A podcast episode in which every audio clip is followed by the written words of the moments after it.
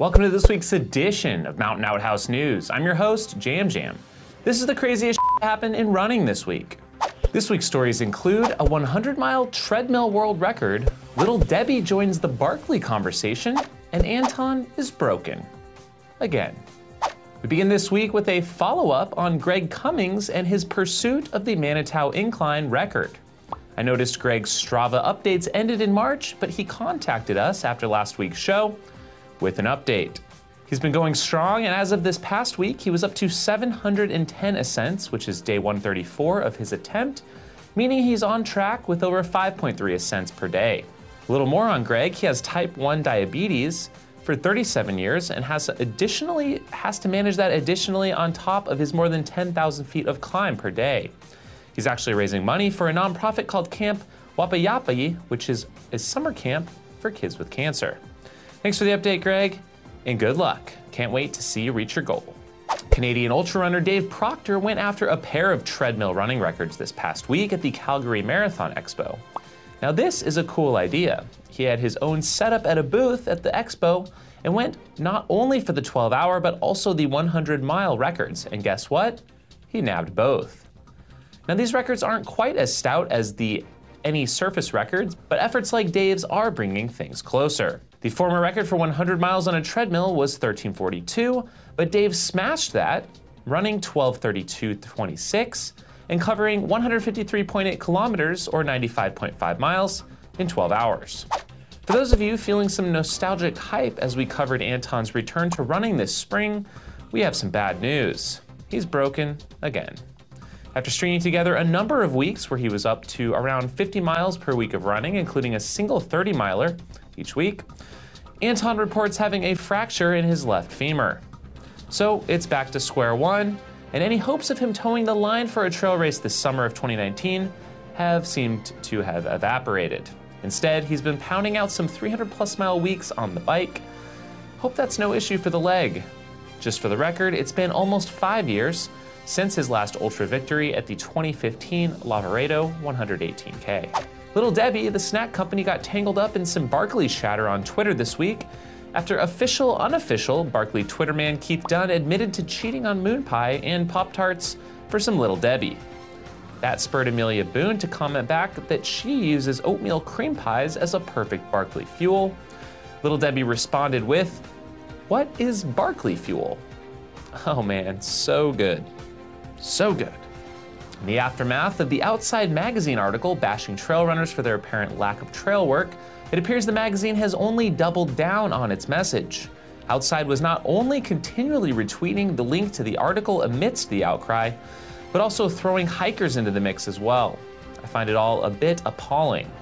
And it appears we as trail runners didn't get much help from the president of the American Trail Running Association. In fact, Adam Chase, who holds that position, was seen on Facebook commenting, and I quote, as the president of the American Trail Running Association, I must confess, we are guilty as charged. He further clarified, we do pick up trash, and ATRA is making efforts to follow IMBA's lead, but trail runners have been historically lame when it comes to building and maintaining trails. The article's author, Marc Peruzzi, commented back thanking Adam, and in responses from the magazine editor, Mike, he also pointed to comments from Adam as further proof of how correct they are. Now, I'm not intimately involved with ATRA, but none of my trail work takes place through them, but instead through local trail associations, coalitions, and direct indirect support of ultramarathons.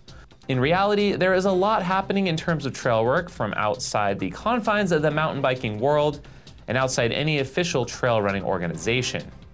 Instead of giving in to the author's goal to get a rise out of people, I think the American Trail Running Association should be showing off and defending the good that groups are doing around the country, even if it's not at the level of IMBA. Now, I know ATRA does have a trail work page on their website and has made strides towards promoting trail maintenance, along with everything else they do, but maybe it's just me, feels kind of like we just got thrown under the bus. The Maxi race in Annecy, France is one of the larger trail running races in Europe and took place this past weekend. The premier distance is 115 kilometers. For our US viewers, that's right around 71 miles in length.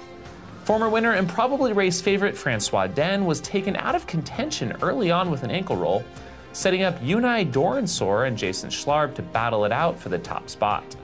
There was no hand holding, however, as Dornsor pulled ahead, winning in 1349 to Schlarb's 1407. For the ladies, it was Ildiko Wermescher of Hungary taking the win in 1734. Closer to home for me was the Jemez Mountain Trail Runs in New Mexico, where Jeffrey Colt won the 50 mile race in 832, while Annie Hughes took the ladies' win in 1027. Well, it's June, folks, which means Western States is just around the corner. Are you hyped? With lots of snow in the high country, it looks like it could be another interesting year, but higher temperatures are forecast to move into the area this week, meaning the outhouse buried all the way to, to its roof at Robinson Flat is sure to reveal itself in the coming weeks. Maybe it's just me, but is the hype level down a notch this year? What stories are you looking forward to this year? Who are you psyched on, Outhouse Nation? Let me know in the comments. We have a new women's FKT on the Joshua Tree Traverse. This 37 mile route across Joshua Tree National Park was run in 4 hours 52 minutes 25 seconds by Claire Gallagher, knocking 25 minutes off Sarah Kai's best time, and appears to be the first supported effort of its kind on the route. Our very own editor of the show, Michael Carson, still holds the overall of 449. John Kelly's Grand Round in the UK is literally happening as I film this show, and he's not taking any chances on this one. He was seen decked out in his high end tri bike, kitted out in head to toe, aero helmet and all, for the bike stages in between the runs. I'm assuming he's not locking that thing to a tree and probably will have some support along the way. It appears the inspiration for the effort might have been from Mike Hartley, who back in 1990 ran all three rounds in three days, 14 hours, 20 minutes. More next week. The Golden Trail World Series, now in its second year, kicks off this weekend at Zegama.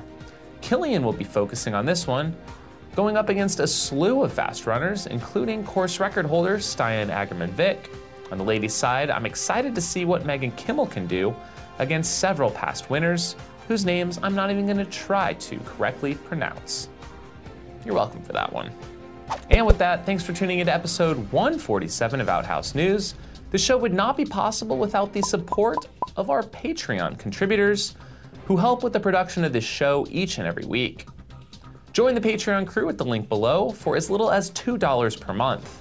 Huge shout out to our $50 level supporters Squirrels Nut Butter, Brian Sands, and the Twisted Fork Ultra out of Park City, as well as our $25 level supporters Renee Feint, Casey Carter, and Jeff Holbrook. Love y'all. Thanks for checking out the show, and we'll see you next time. If you have questions or feedbacks or like to share a crazy story, please leave a comment below. It's way too early right now. And finally, if you'd like to own this custom pair of Jam Jam's light up sunglasses complete with the signed certificate of authenticity, check out the link in the description. Have a week.